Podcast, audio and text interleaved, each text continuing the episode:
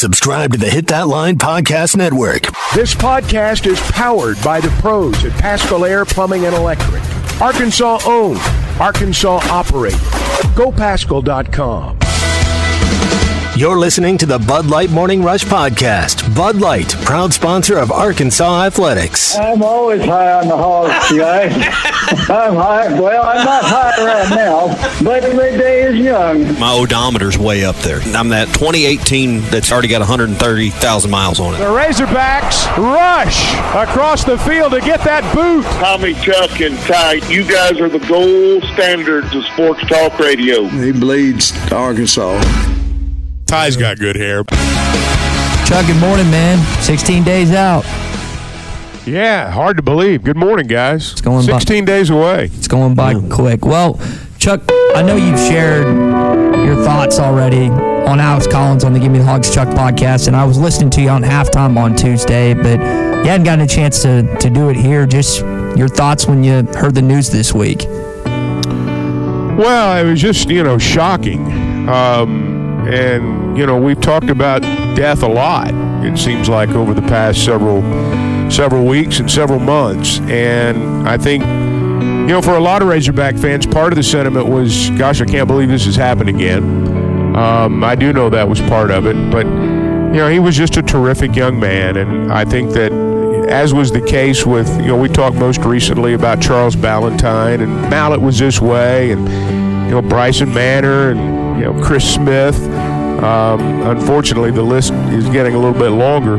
But um, all of them were so good with our fans, and I always felt like Alex needed our fans as much as our fans needed him. I mean, we need our Razorback heroes, at least some of them, um, you know, to enjoy them as much as um, they enjoy those players. And I think Alex did. And you know, so many times when I would see him out and we'd have events and he would be there and he'd interact with the fans and such. And, you know, hey, they needed their Razorback hero to put their arm around them and smile and um, have a good moment.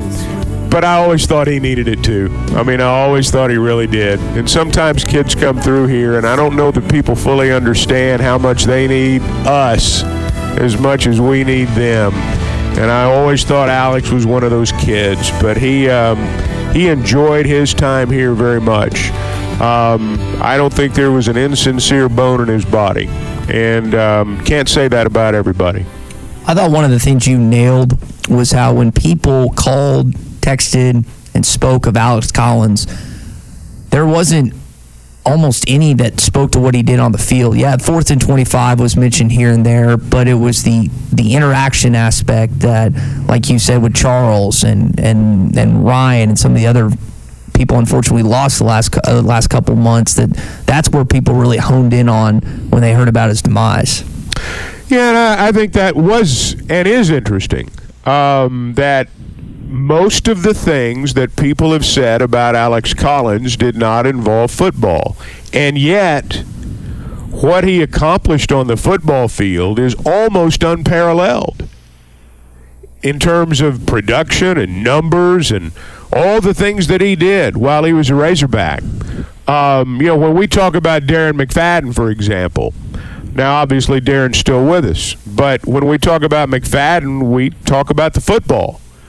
Um, with Alex, the things people have talked about, myself included, um, have not really involved what happened on the football field. He was the type person that he was, uh, the interactions that he had with people, the lives he affected. Um, that's what people talk about. That's what they've talked about all week. And so I think that's really a testament to what kind of guy he was. That we don't even have to get to his football superlatives um, before we start talking about what a wonderful person he was. Isn't that a lesson to all of us? Well, I mean, great, in, in, you know, in to the, in the big, not to is, get, yes. yeah, not to get too philosophical and off, you know, you know, too serious. But I mean, it- really, at the end of the day, they don't talk about how much money someone had, or how many yards uh, they had, or average yards a carry, or you know, in the end, you know, you're pretty well summed up by what what your family and your friends thought of you. Well, he was thought very highly of. That's Yeah. for sure. Yeah, no question about that. So the three of us better better pick it up, boys. We better clean it up. Is what what we're saying here. That's uh, So- that's probably a, a good way to approach it this morning. If you got some again thoughts on Alex, you're welcome to jump in here on the McLarty Daniel hotline 877-377-6963. JR has some thoughts on football this morning. He's in Shady Grove. JR, welcome in. Hey, how you guys doing this morning? Jr. What's happening? Hey, just enjoying this nice cool morning Boy, for nice. next week. Nice. Yeah. The main thing I want to talk about with football this morning is uh, I, I want to see that this team has got mentally tougher than they were last year. Um, that A and M game, you know, when we fumbled the ball, they ran it back to touchdown, just like the air went out of our sails. Um, the Liberty game, I know, I know KJ was hurt, but I mean, this team has got to develop some mental toughness to get through these games because it's going to be a grind. And I, I want to see, I want to see the offense not try to run the clock out. The thing about it is, you train all year long to get better at your position. It's the other jobs, um, other team's job to stop you whenever you're on offense. And I'm not talking about running up 70, 80 points, but if you're out there and you're calling a play to score, then that needs to happen, regardless of who you're playing.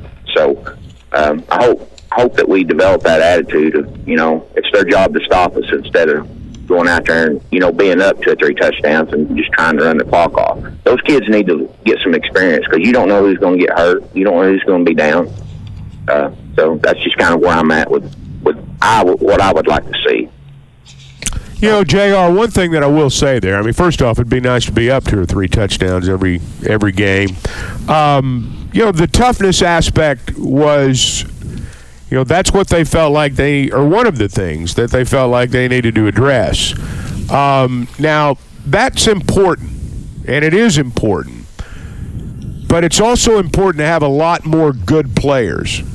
And I think when the season ended last year, they had two priorities. Number one, we do have to change some things in terms of our overall toughness, if you want to use that big term, as a football team. And that encompasses mental, physical, the whole deal. I think they felt like they needed to make some improvements there. But they also needed to go out and get good players. Um, and they went out and they did that, and they addressed that in the portal. And we're talking about, we spent some time this week talking about the defense, for example. One of the reasons we feel better about it, in part, is because there's just a lot more players there. There's just a lot more players, and a lot of them are pretty good. So your numbers have increased. Um, but I get you on the toughness part. Not quite so sure I, I fully understand on the offense part, but I get you on that. And they feel like they've done that, and clearly we'll find out.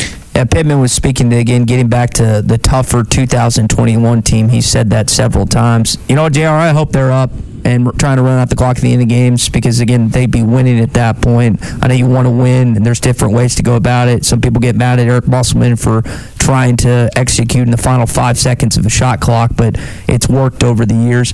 And then, Guys, we were six and six last year. Let's not talk about running out the clock with a big lead. And here- Oh, we weren't exactly, you know, that wasn't our territory every game last year. here's the other thing I'll say. Tommy, you and I spoke to this, this earlier this week.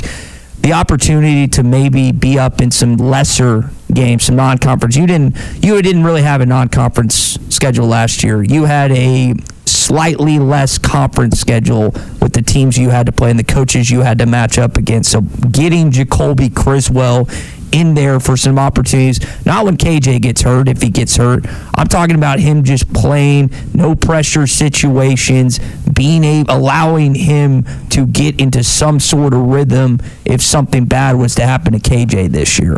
Well, you hope you have that opportunity. And you think the first two weeks potentially provide that, but I think it's it's more about Arkansas executing and doing the things that they should be good at. You're an SEC program, act like it. And I think they got to get some of that swagger back, and hopefully that first two weeks, um, you are able to go out and just do your thing, and that should lead to a to a sizable victory if you are what you hope to be at some point this year. So yeah, I hear you. I mean, it'd be great to see Criswell play because they they have that opportunity or that option.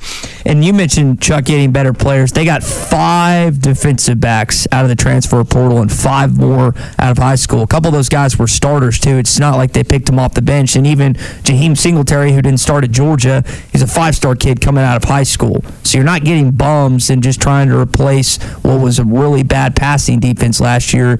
You actually got some dudes like you're talking about. Well, you hope so. I mean, they come with the full resume, and now you've got to go out there and do it. But getting better players, getting more players, that was a big part of it. You know, we talked about this at the end of last season about how there's going to be a major roster turnover. There's going to be a major roster turnover to the tune of maybe 35, 40 guys. And, uh, you know, that's what was called for last year. I don't know if that number will be called for at the end of this year. Maybe because a lot of these guys are going to have to be replaced because they're not going to be here very long. Um, so you know you're just going to continue to have that. But yeah, they've they've gone out and gotten good players. Hey, let me say one thing too about this playing Criswell and doing all these things, playing these backups in these first few ball games. Let's not act like you know a month into preseason practice that you're clicking at all cylinders with your starters. I want the starters clicking on all cylinders. Um, now, it doesn't mean that you don't get these guys some time when you can. I hope they can. But what I really want is in those first two or three ball games for Arkansas starters to get clicking because those are the guys that are going to have to win in Baton Rouge. If you've got to go to your backup quarterback in Baton Rouge, odds are you're not going to win. So, yeah, those things are important, and I hear you. But it's more important to have the guys who are going to be playing in Baton Rouge, Louisiana, running on all their cylinders when they get there. And so I'm not going to shake my head or shed a tear if they keep those guys in there more snaps than maybe some people think they should. But now, the point about playing players and getting in-game experience, it's a valid point. It's a fine line. You've got to have some balance there. But I don't think, I don't think, for example, if you're up 35 to nothing in the third quarter against Western Carolina, I don't think you pull KJ just to pull KJ. Not if you've not accomplished everything you want to do yet offensively. Um, now I realize there are people, there are those who will disagree with me on that. Now I'm not saying that's going to be their strategy, but my point is, is I want to see the frontline guys um, because they're the ones you're going to battle with during that four week stretch. Yeah, I think what, what people are leading in, because I don't think there's anything wrong that you just said there, but I think what they're hoping is that the guys click quickly, which isn't necessarily a fair expectation to have we all hope in week that. two. Well, I mean, But I mean, that- that's just an un- the, that- un- the unspoken assumption. that yeah. leads to second, second and third guys getting on the field Well, quicker. sure, 'cause if that's what quick- you always hope. Yeah. you mean we're I not going to be up 90 to nothing? I, I I, mean, just you assumed that- that was the case. You hope that every time you play a directional school, you'd love to be in that situation, and maybe they will be. I don't know, but but but my point is, is let's we haven't even played a game yet. Let's not try. Uh, let's not spend our time trying to figure out a way to get the backups in there. Um, let's get the guys we're going to battle with ready to go. Yeah, 'cause I mean, I, I'm expecting KJ to lead the band in the second half. I mean, is that not the is that not the deal, Chuck? So, You know, you, you just um, hey, we're we're um, you know, I, I don't I don't I don't think this is. I don't think running out the clock and all this stuff's the overriding issue here. no. I think go ahead. we got to, uh, you know, you're right. You're right. We, we get ahead of ourselves on these conversations, and we make the assumption because we're SEC, we're Arkansas, we're this, we're that. Western Carolina should be ninety to nothing at halftime. And Well, it- and- it- and look- a lot of your issues are yourself. Can you execute the play that's called against air? That's not just a, a given in week one. I mean, we all know what should happen. Yeah. But um, you know, again, and and even if the score is lopsided, whatever the score is at the end of the ball game, um, you know, you're still gearing up for the meat of your schedule. And hey, if you've got a chance to play backups that game, great. But you know, let's make sure the the other guys are doing everything you want them to do. The idea that against anybody you're going to come out on opening Saturday and play such a perfect ball game that by the third quarter you're emptying the benches. Um, I don't know that that's going to happen. I want to go back to a text that Scott sent us on the McLarty Daniel hotline. Tommy and I were talking a little bit earlier about maybe being a little more vanilla on defense early, and he kind of pushes back on that. He said he didn't want them to be vanilla. He doesn't want them to get to the BYU game or LSU game and try something that they haven't necessarily done in the Western Carolina and Kent State game and not be ready for that. So what when you when you're a coach, when you're Travis Williams, you're Dan Enos, and you don't want to reveal too much early for a opponent that is going to be much more difficult when you walk into Baton Rouge. How do you balance the I can't showcase everything too early to I I have to have, play some of this stuff because I can't just throw it out there in the game with these guys that can have never executed it during the course of an actual college football game rather than just practice. That's a I think a battle both those guys have to to work through these next few weeks. Oh, I think it's a myth, you know, that you hold back a bunch of stuff. I don't I I, I think you do what you do. Whether you're playing Western Carolina, you know, whatever your situation is, you do what you do. Uh, I don't think you change your philosophy. Um, here, here's the deal: when you play LSU, when you play those other schools, more is going to be required defensively. More is going to be required. You're going to have to play better, and they're probably going to have enough good players and enough good coaches to, you know, they're going to make adjustments during the game, and all sorts of things are going to happen. But um, no, I think you do what you do. Well, I, I, I, just, I just, I just don't see any. You know, I, I don't, I don't see any other way around it. You want to be at a point where you have those options, and I just don't know that Arkansas is at that point yet. You'd like to, ha- you know, you'd like to be what Alabama or Georgia is, where you could make those decisions, and probably your plans would would fold unfold the way you want. But you went six and six last year. You've not had a very good decade. You got a lot of growing to do to get there.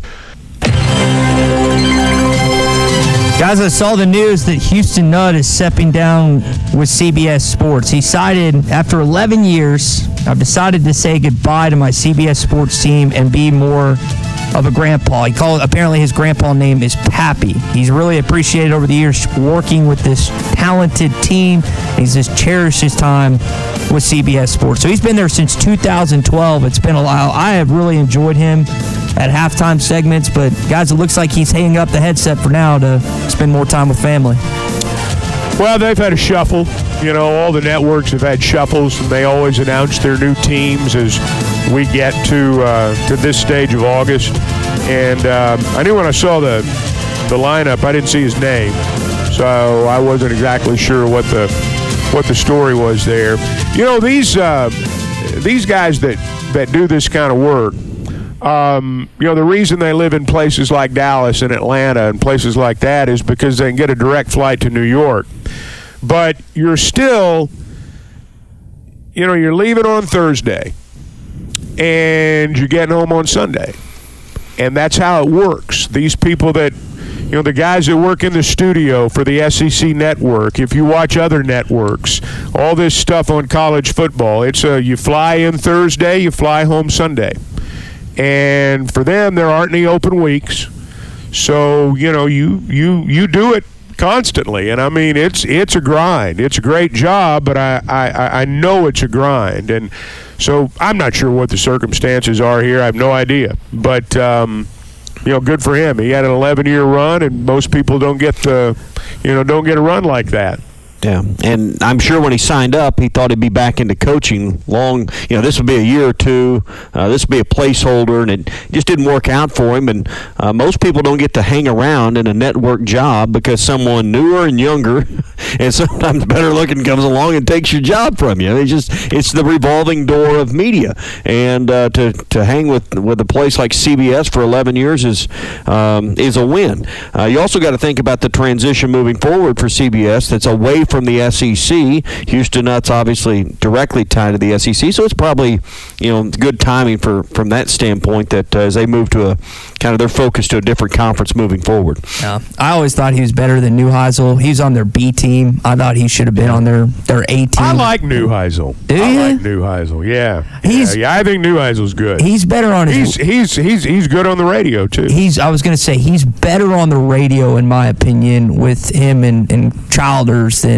the the studio setup. I feel like some guys are better on radio than television. To me, he's better on radio. But uh, you did get to see Nutt from time to time in the in the A slot, and I I really enjoyed him. But again, he's uh, again becoming more of a grandpa and spending more time with the kiddos this fall. So he just uh, he announced that yesterday. I saw. Well, I think also too you, you you you get to a point in life where you make a pragmatic decision. Mm-hmm. Yeah, I'm getting paid good money. Yeah, it's a great job, but I got money. You know, I'm set. I don't need to do it anymore. I, I'm I'm I'm not making a mortgage payment based on this. And at 65, it's you know. Um, if you've got plenty of money at 65 and you want to hang it up, man, more power to you. I wish I was right there with you someday. He's going to be on halftime Tuesday with Phil and Matt. I don't know if he's ever been on halftime with Matt Jones yet, so I'm excited because yeah, that'll be good. Those conversations will be uh, entertaining. There's no question about Houston's it. Houston's going into the Arkansas. I think he's going into the Arkansas Sports Hall of Honor this year, and Felix Jones is going in as well. It'll be fun. That's in they. That's the Chuck. I think that's right. The Friday night before the Kent State game. I think it's that's correct. I think yeah. So that's something I know Razorback Foundation members get a pass for it. So that'll be something cool to to see before the first Fayetteville game.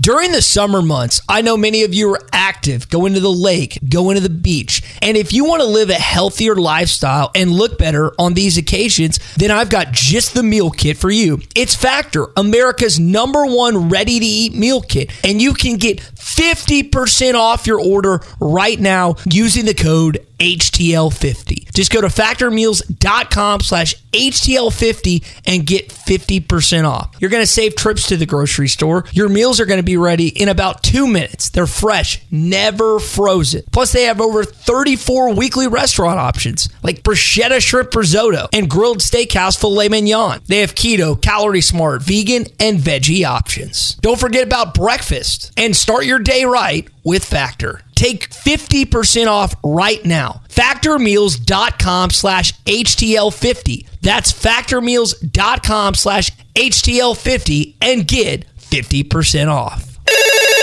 Call or text the McLarty Daniel hotline at 877 377 6963. McLarty Daniel, a vehicle for every lifestyle. When you're looking for a new car, you want to shop for a vehicle you love with an organization you trust. You've probably heard that McLarty Daniel means making deals, but what I'm inspired by the most is that McLarty Daniel means making a difference in our community. When you buy a vehicle with McLarty Daniel, you reinvest right here in the community, in our schools, in our little leagues, in our food banks, and our people.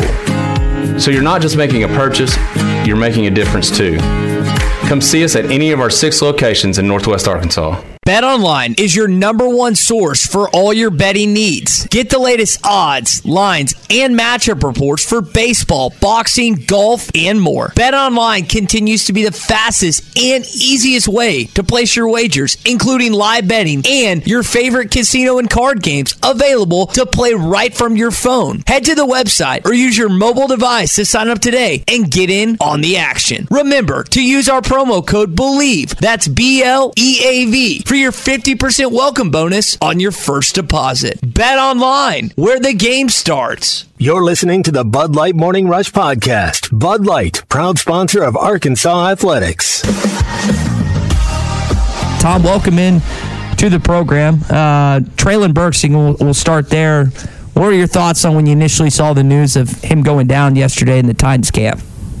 Well, whenever you see a guy reacting like that, you're you're concerned because it could be any manner of things. And um, I mean, we weren't there when Pooh Paul did whatever he did to his knee, but I bet there's you know great moments of concern when that happened uh, on that day of practice. Uh, but they say you know it's a it's an MCL slight deal, and he'll be back soon. And gotta hope so because they really need Pooh Paul. But yeah, I just want Treylon Burks to have a good, healthy season and like really establish himself in, among the top tier receivers in the league, and hopefully he can be back by you know the opener or, or soon thereafter.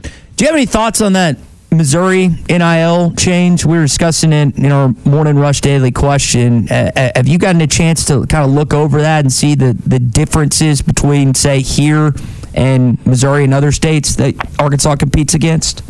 No, you know what? I saw that it was in, enacted, and you know Dave Matter really does a good job covering Missouri stuff, and um, I just saw that they had posted that it's they signed this new deal into law, and I I really have not dove into what the particulars of that are. Yeah.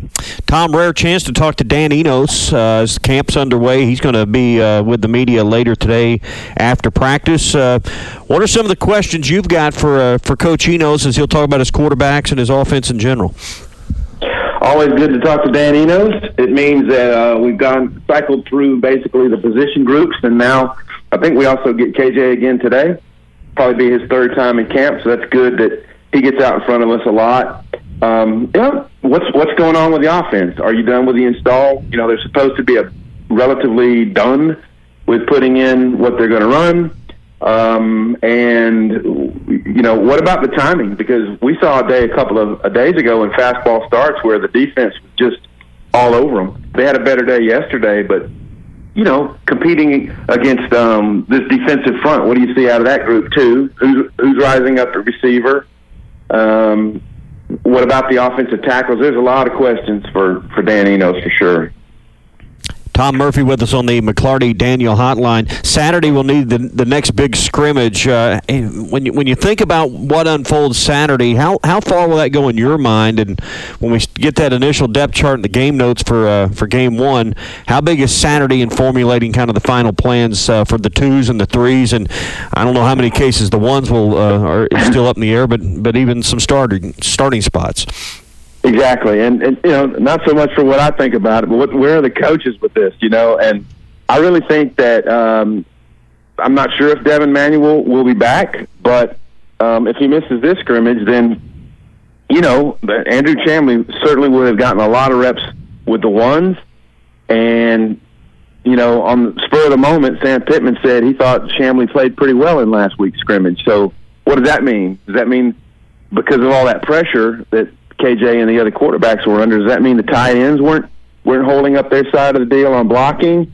Uh, was it the other side of the ball? Because you know apparently Kudus had a pretty good day as well. So yeah, there's a lot of um, determinations that will be made from this scrimmage. I I hope that guys like Rocket Sanders and you know you can name a handful of others uh, don't get a whole ton of action. Guys that you don't want to lose if if uh, Chris Paul is ready to play by Saturday, you know, do you do you hold him out anyway and not risk any further deal with that knee? So um, it's it's going to be a big one. You know, depth in the in the secondary is really I think still up for grabs. The cornerback situation, making that making sure they're okay with Singletary being up with the ones with Dwight McGlothern, and you know Jalen Lewis has played really well this week talked to Marcus Woodson about that yesterday in the nickel slash hog position. And so with Snatch Johnson and Jalen Lewis, do you have a, a good one two there that you can depend on? So um, O line, I think probably I would say O line and what the tackles do in this one would be one of my biggest primary areas. You know, I'd, I'd want to see ironed out. You mentioned the secondary as we're talking with Tom Murphy on the McLarty Daniel hotline. What have you thought about the impact Woodson has made to this point, or are you just waiting to hold statements until we actually see a game? I'll make a strong statement. I, I think he presents as a sharp coach with, you know, he knows what he wants to do. Um, I, I was really impressed with Marcus Woodson yesterday in terms of how you how you make a room perform better. You get them all on the same page. You get them pulling all in the right direction. Jaden Johnson was up there yesterday talking very well about Walcott. Well, they're basically competing for the same job, and um, so it was good to hear. Um, we know that there was a little bit of I don't know what was going on in the secondary last year, but it wasn't all super cohesive, and they just kept moving people all year trying to find the right combinations. And I think Marcus Woodson has done a good job of establishing the brotherhood and all that. And you know, really, there's nowhere else to go but up for the passing defense. Right after you rank last in the country. Jalen Braxton is a name that Arkansas fans are starting to hear a little bit more. He's the he was actually the highest rated recruit that you got in the class of 2023. Tommy, you think he plays this fall not just in non-conference games but SEC games too? Based on what we've seen in camp, I, I think he does, and there's a chance he's your third cornerback. Uh, I mean, with Singletary up with the ones, you know, and th- them trusting the fact that um, Max Johnson will stick at nickel. Um, I think you know Ladarius Bishop and Jalen Braxton are among the guys who you're you're next up in the cornerback rotation, and I like what I've seen out of him. Um, and it depends on which rankings you look at because yeah, I did see that Braxton was number one in some of them. I think Luke Hasz was also number one in some of them too, and we know that we know we're going to see a lot of Luke Hasz this year. Tom Murphy with us here on the uh, McLarty Daniel Hotline. As uh, as we move closer here, I mean they'll start Western Carolina, I guess prep and uh, sometime middle of next week. I think is kind of what what Sam said about this. He'll talk uh, with the media after Saturday scrimmage. Um, how much more do we do we really start thinking about the end of camp and the beginning of game week preparations? Well, we in the media can speculate for any area that we want to. You know, like uh, when do they start putting that in? But for them, it's you've got to follow the day to day. I mean, what your schedule says. You know, all right, are they done with install? All right, what's next? Refining things that you that you felt like you really liked that your players can do. So they'll be doing a lot of that with the position depth and refining. You know, their best strengths and who does what on the field the best. Then before they uh, they put in the Western Carolina plan, and of course the way the modern college game is, they've got analysts working on probably the first three games, and I wouldn't be surprised if there was already an LSU game plan, game four, that they're they're already you know putting plans together for, and then you just start implementing that on the weekly. Uh, but you don't overlook anybody. I mean, you you put your best plans forth for the Western Carolina game, and obviously you hold back certain schemes and all that that you want to reveal as you get deeper into the schedule. But you know, it's all good calculations by this coaching staff on on the way they uh, schedule out the camp. Tom, we'll leave it there, man. We appreciate your time this morning. We'll talk next uh, Tuesday after another scrimmage. Outstanding. See you. We've talked a lot about the players' cohesion to this point, but I thought it was interesting. I, I don't have the clip, but Coach Woodson talking about the him being up in the box a lot of times, but Travis Williams was actually up in the box in Saturday's scrimmage, and Woodson's down low. So, guys, even the coaches are still trying to figure out kind of where their roles are at on this football team and defense that maybe they're not traditionally used to at this point. Well, I think it's uh, it's evolving. That's for sure. So uh, yeah, I mean, you look at all that. Yeah, and I think that's something you got to practice the communications. The, mm-hmm. the, coaches, you, I don't think you can just take that for granted. That hey, uh, you know how they signal, how they get the plays from one coach to the other, all that, both sides of the ball. I think that's something that, you can't take for granted. Well, it's something that they do work on, and I can tell you by the time you get to you know what they call a mock game, you know, we think about that in terms of players on the field. I can tell you that everything from how you run out on the field, how you communicate. The headsets are all set up upstairs. Um, you know, all that stuff. Communication within the game is a big, big part of it. And you know, gone are the days where you see the you know the guy carrying the wires and stuff on the sidelines. Not like that anymore. And, um, I can tell you, within a stadium, when you've got all these wireless operations going on, um, there's a guy called the frequency director it's kind of like an air traffic controller. He's yeah. the one that keeps it all straight, and that's all part of the mock game. It's all part of the preparation. The Year of the Sauce continues at Buffalo Wild Wings. Introducing Bullet Bourbon Barbecue Sauce and the return of Hot Barbecue Sauce to the Buffalo Wild Wings sauce lineup. Try both Bullet Bourbon Barbecue Sauce and Hot Barbecue Sauce for a limited time at your local Buffalo Wild Wings. Visit Buffalo Wild Wings in Little Rock, Sherwood, Bryant, Conway, Jonesboro, and Fort Smith. Buffalo Wild Wings. Wings, sauce, beer, and football. It's Christmas in July. Give your family the gift of true comfort this summer with an HVAC system replacement from Paschal. No packages to unwrap, no batteries to buy, and no assembly required. Financing is available for as low as $99 a month and no money down with up to $2,000 in tax credits and savings. Don't wait for December. Get your holiday savings now. Schedule your free estimate today. GoPaschal.com. You're listening to the Bud Light Morning Rush Podcast. Bud Light, proud sponsor of Arkansas Athletics. We were talking with Tom Murphy there about the young man from Frisco, Texas, Jalen Braxton. Here's Coach Marcus Woodson on what he's brought to the table thus far as a freshman. To be a freshman competing with the tools and getting limited reps with the ones, that's a good spot to be in. I say no because I still don't know what he's going to be like when the stadium gets packed. So we're still practicing right now. I look forward to seeing how he responds September the 2nd when we put him out there in, in Little Rock. You're again, you're always a little more concerned about putting a true freshman in an SEC game. So, guys, really for him to play this fall, he's got to show it in these initial three games against Western Carolina, against uh, Kent State, against BYU for Coach Woodson, Coach Travis Williams to trust him starting in Baton Rouge, Louisiana. Well, and it's not just about him. I mean, there are lots of other guys back there too. Um, he will improve. He's good now, and he'll get better.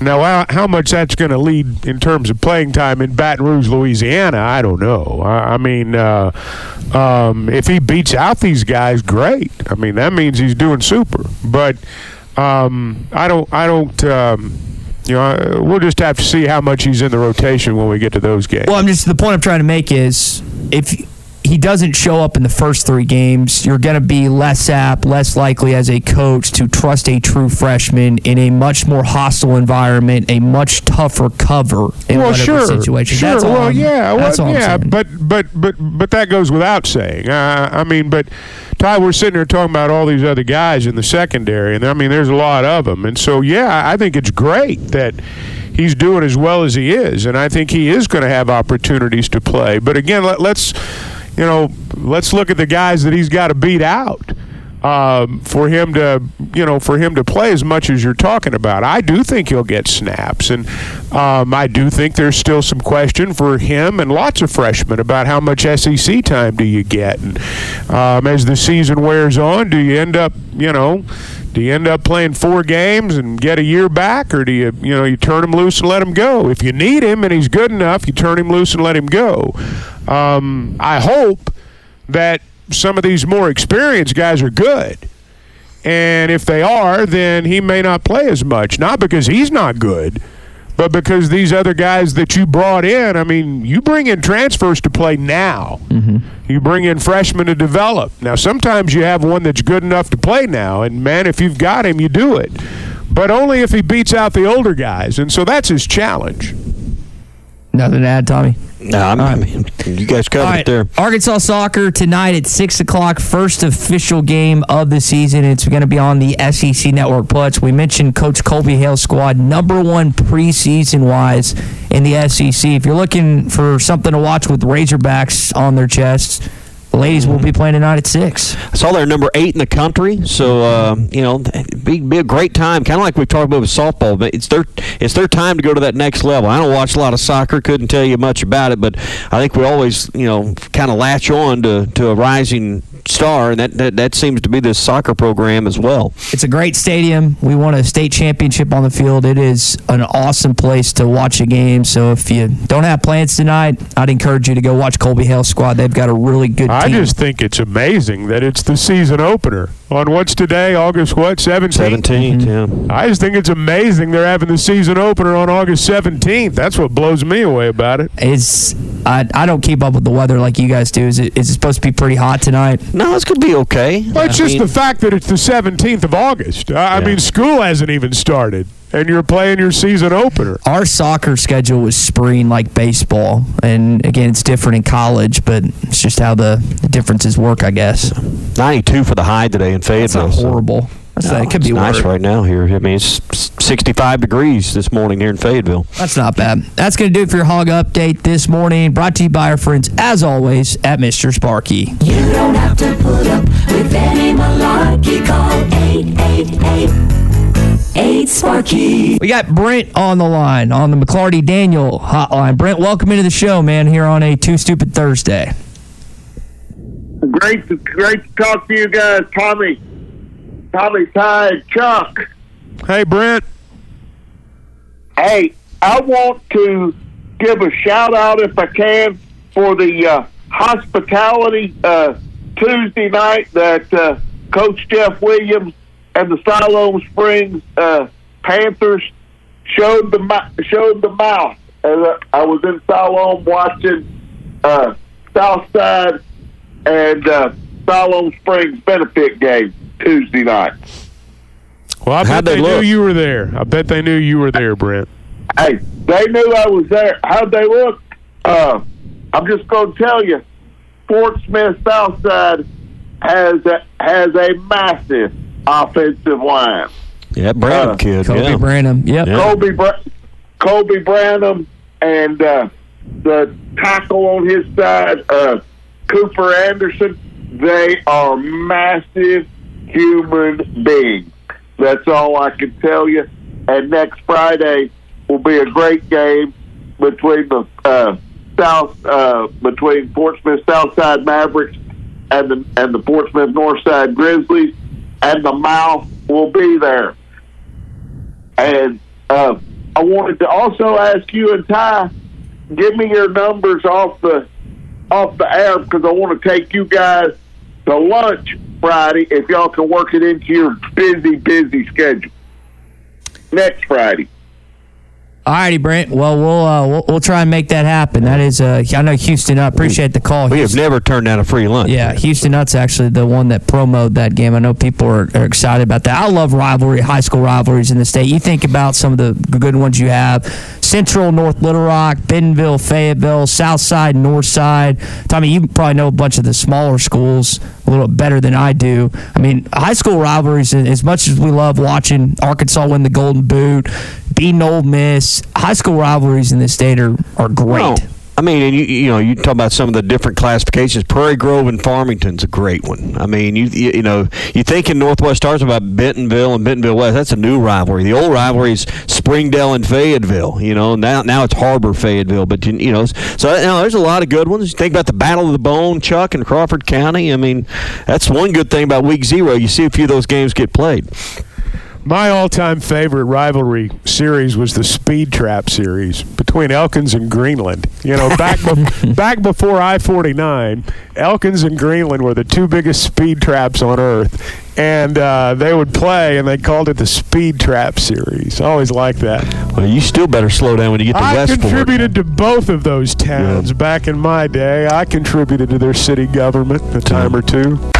At Joshua's Fine Jewelry, we specialize in getting you exactly what you want custom jewelry, professional repairs. We can even fix eyeglasses and other small trinkets. Now we offer services with a new laser engraving slash cutting machine. We can mark any shape or design you need. Company logos, fingerprints, religious symbols, even actual pictures can be engraved or just cut out into shape and preserved in metal forever. We can also engrave on other materials glass, wood, plastic. Just ask. You can get what you want without settling for less. We can take any design or picture and turn it into a forever keepsake. Come see Nathan and let him tell you all the details. You can get exactly what you want at Joshua's Fine Jewelry in beautiful downtown Russellville. Core jewelry.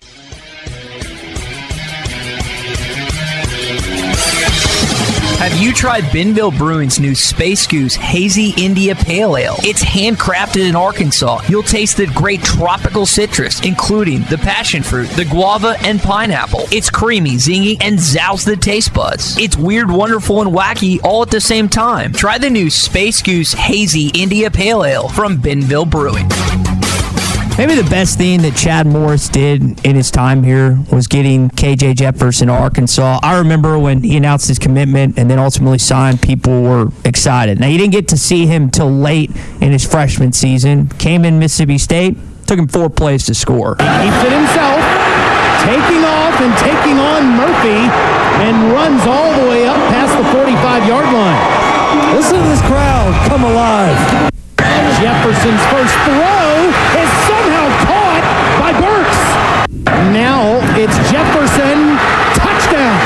Four plays, touchdown. And Arkansas struggled mightily in that game offensively. Now, you could say, oh, well, they play the second or third team defense. And again, if that's the argument you want to use, that's fine. But my initial take was, why hasn't this guy played at all this season? At that point, you had Starkel and Hicks. We're going kind of back and forth with that revolving door. Got in, in in 2020 against Missouri. We saw what type of numbers we put up. Tommy, I, I remember sitting next to you in that pregame, and Felipe Franks was going through warm ups and then didn't come out there, you and me looked at each other and it's like, well, they've lost this game. And what does he do? He has a prolific passing game, finds Burks over and over again, and they come up just short. Fast forward to 2021, has a great season there. 22 22 is injury filled. But this guy has top 10 rankings at Arkansas in completions, yards, touchdown passes, on and on. Guys, you would be shocked at how little he has to do to break school records this season. And the legacy he could leave, again, from a record standpoint, he's going to be number one in a lot of categories unless he gets injured. But I, I- wonder from the from when we're talking like the 60 or 70 year old fan, what what they would think about KJ Jefferson? What what kind of season he would have to have for them to list him as a either the number one quarterback, number two quarterback, number three? What what would he have to do this year to kind of put that in people's minds that have seen the likes of guys way older than him? Well, I think if you focus on individual numbers, um, you know his his legacy is well cemented. I think when you talk about the all-time greats, you talk about guys who have won at a very high level, either won a championship, competed for a championship, played in a game that might decide a championship. Um, you know, those are those are things when you talk about legacies that I think people remember. Um, sometimes you remember a guy, he was a great player on a bad team. I don't think that's the case with KJ, but we've had great players on bad teams before, and uh, other teams have too. But I think if you're going to be cemented as one of the all timers, I mean, really one of the all timers, that coincides with how many games you win. Well, I, yeah, I, games, and then you know you think about you know Western Division championships we've seen over the years, the trips to the uh, to Atlanta that uh, have, have have not been frequent enough, and you know, and that's why the 06 team, why I didn't have a great quarterback, you had to, you know, maybe the greatest player we ever seen in the program at running back there, and I, I know we're not drawing the same comparison, but I, I agree, Chuck. It's it's hard to be the greatest of all time when you didn't end up on a team that that didn't win a, a championship of some Well, type. now there are certainly exceptions to that rule. I, I don't think anyone would argue that Darren McFadden's not our Right. greatest player. Uh, but you know he never played in the college football playoff or you know the BCS championship game or anything like that. But he certainly was our greatest. I think that you know as conferences expand and as it becomes harder to be that one team out of 15 or 20 that wins the ring. I do think that legacies are going to be redefined to a great extent. Um, you know, I remember when Quinn Grovey signed years ago. He told Coach Hatfield, "I'm not coming here to win games. I'm coming to win championships," and he did. And you know, to me, that's one of the things that cements him. But I also know that in the modern era um, of expanded conferences and more games, stronger conferences, um, it's harder to say I'm going to win a championship. And you know, I wouldn't trade Darren McFadden for anybody out there. Um, but you know, there have been great players in the pros who, unfortunately, when we all started counting rings, um, we kind of redefined what a great player was. And um, so KJ's going to have an opportunity, and he's, as you say, he's going to sit on a lot of charts. Part of that's longevity. Part of that is the fact that um, uh, you know he.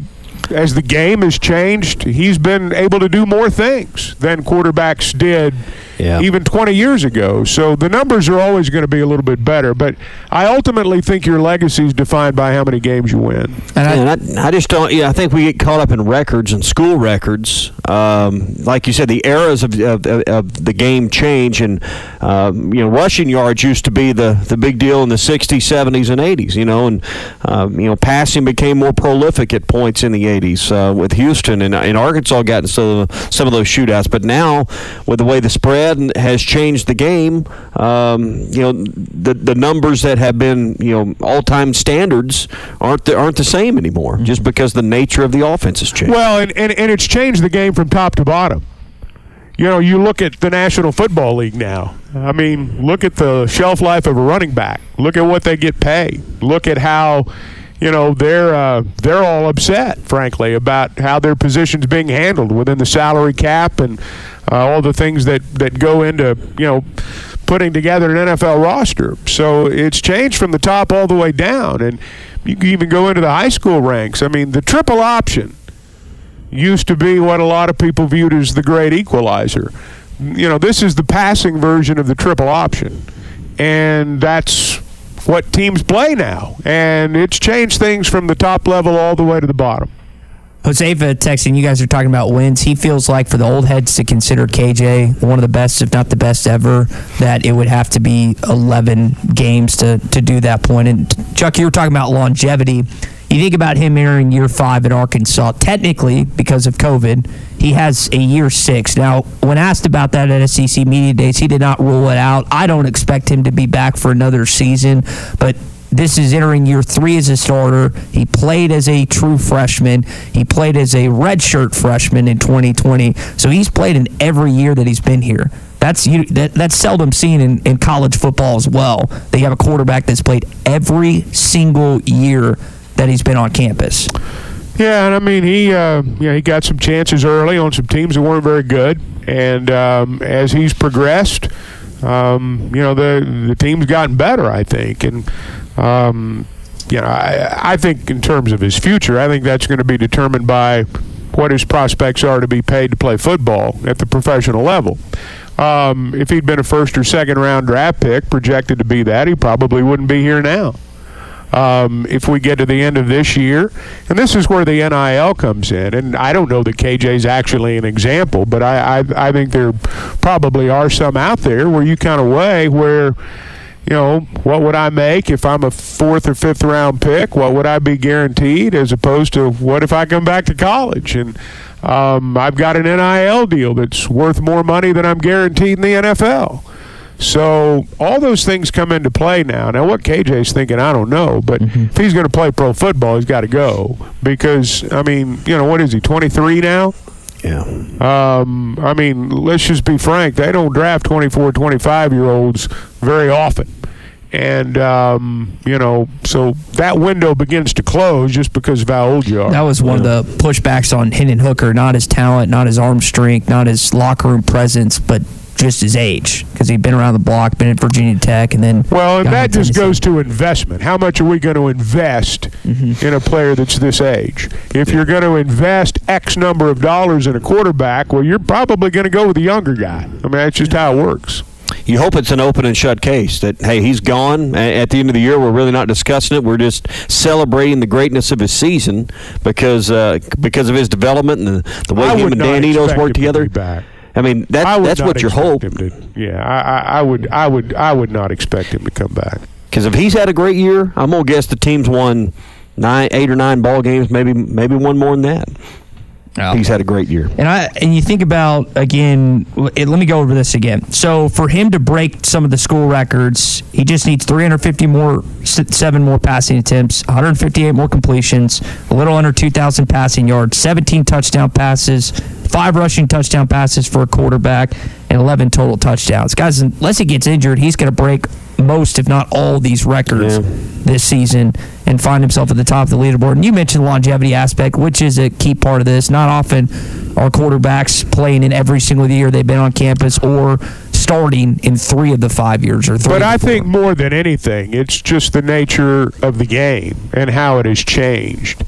Um, you know, we've we've just in the last five to ten years gotten into an era where you know people are putting up big passing numbers. And you look at the history of our program. I mean, we put up big passing numbers when Petrino was here. You know, that's about it. Um, now, there's a difference between good passing numbers and big passing numbers. You can be a good passing team and not, you know, throw the ball the way some teams do. And Arkansas was always a, an effective passing team. But, um, you know, fans like seeing the ball in the air. Those are the records that they focus on, and I get all that. Um, but I will submit to you that regardless of what any of his passing records end up being when he's done, the times when Razorback fans have been most excited when he's brought them to their feet is when he's been running the football. That's right. That's when he's brought them to their feet. Um, he'll set a lot of these records and hold a lot of them, and I'm glad for him. Um, but he's uh, um, you know he's a different kind of guy, and he's a different kind of quarterback, and we'll see more guys like him you know, we'll see more guys like him as we go because that's the way the game's going now. True. We saw in the Super Bowl, the the next level. Cody Kennedy was asked about pro style offense earlier this week, and he just pointed the Eagles and Chiefs, and he's like, "Well, that's those are both pro style offenses, but it's just more, it's more multiple now than it's ever been at this point, and it's, especially at the quarterback position. The days of Peyton Manning and Tom Brady stature standstill quarterbacks." Are, are not necessarily over, but they're going by the wayside pretty quickly. Coaches are looking more for the Josh Allens, the Mahomes, the Joe Burrows of the world, rather than guys that can just sit in the pocket just because of defenses. Well, everything's cyclical. Everything's cyclical. This is not the first time we've had running quarterbacks. Fran Tarkenton, you can go back. We've had plenty of times and eras in football where it shifted to more of a mobile quarterback, and then somebody will come along and you'll win a Super Bowl with a guy like Brady or, or Manning or somebody. Well, we got to have one of those guys exactly like that. Um, it's a monkey see, monkey do business. Always has been, and um, it'll it'll cycle back. We'll go through a period where we have less mobile quarterbacks because a bunch of them will get hurt, and um, you do have to have a certain amount of mobility. There's no doubt about that, but you know, there's still a place for a guy who can throw the football and may not be the fastest guy out there. There's still a place for, for that guy. They're looking for winners, you know, and, and if, if running's going to get you to to, to being the winner at the end of the game, they're going to run the ball. And uh, I, I just think KJ, when uh, when you look at it and seen seen anything like him and, and what he does since Matt Jones. I mean, he's just a like you said, a run first. And when Chuck, you summed it up perfectly. When he brings them to their feet, it's generally not when he throws. It's gen- when he takes off and the the play's broken down and he makes something out of nothing. That's but that, that's what KJ's great at. That doesn't mean that's the best play. I mean, no. it doesn't mean the best play is, hey, man, uh, you know, you go 10 yards, turn out, and I'll look for you. If you're not there, I'm going to run. I mean, you can't do it like that. You've got to do it within the framework. But, but, but there's no question with Matt and with KJ, Quinn, all these guys who can electrify you with their running ability, um, that's when they bring you to your feet because mm-hmm. that's when you do see that. That's when you see open field football, and that's what's exciting. And the guys over at Mach 1 are intelligent, so they probably wouldn't do any of the things I'm about to read with you this morning. It is a Too Stupid Thursday here on the Morning Rush. Guys, I don't know why the moronic stories always come out of Florida. I got five of them here. And I want you to tell me which of y'all think is the dumbest of any of this, the arrest stories you're about to hear. Just by the headlines, you tell me what you think is the just stupidest one of them all. So a drunk Florida man pistol whipped and shot his friend in both legs during an argument they were having. He's from DeLeon Springs, Florida. A Florida man faked a heart attack in a failed attempt to get out of a drug atta- uh, arrest during a traffic stop. A naked Florida man battled deputies with a hose and seaweed in South Dayton, Florida. A Florida man was arrested after a history of harassing customers at McDonald's over and over again. And then also, Florida thieves were expected or suspected of stealing horses and selling them on the black market Forget this human consumption. Of those five headlines, which are all stupid, which is the stupidest one that you've heard of well, those five stories? None of those guys are terribly bright. I'll just put it that yeah. way. I don't know if I can pick one. Yeah, have, have, have you ever gone to uh, Google, Google your birthday and then Florida man, and all these different stories like you just read will pop up on things that happened on that day. Never done that. That's I'm going to do that though after the show. So the the naked guy had a uh, had a had a hose and seaweed. and He was attacking police. Is that what you said? Yes, he was uh, battling yeah. them with a hose and seaweed. Hose and seaweed versus a gun. Doesn't yeah. sound like a fair fight to me. No, no, it does not. That doesn't that doesn't sound very smart. So, guy tried to again fake a heart attack during a failed attempt to, to get well, out. Well, you know, well, we'd all do anything to get out of getting arrested, right? Yeah. The black market one was it now? Was it was it Fred Sanford? Was it Elizabeth? I'm coming to join you. Was it one of those? I'd, I'd like to see the acting job on the fake heart attack. That, you know, because Fred Sanford's the gold standard, right? Yeah, that is an all time uh, an all time gift that is out the airwaves. I, I the, the the human consumption stuff. I've never I've had some weird food over my life. I've never had the appetite to eat a horse. I've never gone to a restaurant and said, "Hmm, I wonder if they have horse on the menu." Well, I doubt that was going to be sold in the U.S. Yeah, that uh, you may have eaten it and not known it. So that's a good point. May you never know in certain fast food locations. You never know what you're actually consuming at this point. Maybe there was some horse meat in the different things that I was eating that I didn't know about. This podcast has been presented by Bet Online. This podcast is an exclusive property of Pearson Broadcasting. It may not be copied, reproduced, modified, published, uploaded, reposted, transmitted, or distributed in any way without Pearson Broadcasting's prior written consent. Subscribe to the Hit That Line Podcast Network, the best podcast in the natty state. Just search Hit That Line wherever you listen to podcasts. Thank you for listening to Bleav. You can show support to your host by subscribing to the show and giving us a five star rating on your preferred platform. Check us out at Bleav.com and search for B L E A V on YouTube. You know, when you're listening to a true crime story that has an unbelievable plot twist that makes you stop in your tracks? That's what our podcast, People Are the Worst, brings you with each episode. I'm Rachel. And I'm Rebecca. We're identical twins who love true crime cases that make you say, didn't see that coming, and we hate the people responsible for them. Listen to People Are the Worst now on Apple, Spotify, or wherever you get your podcasts.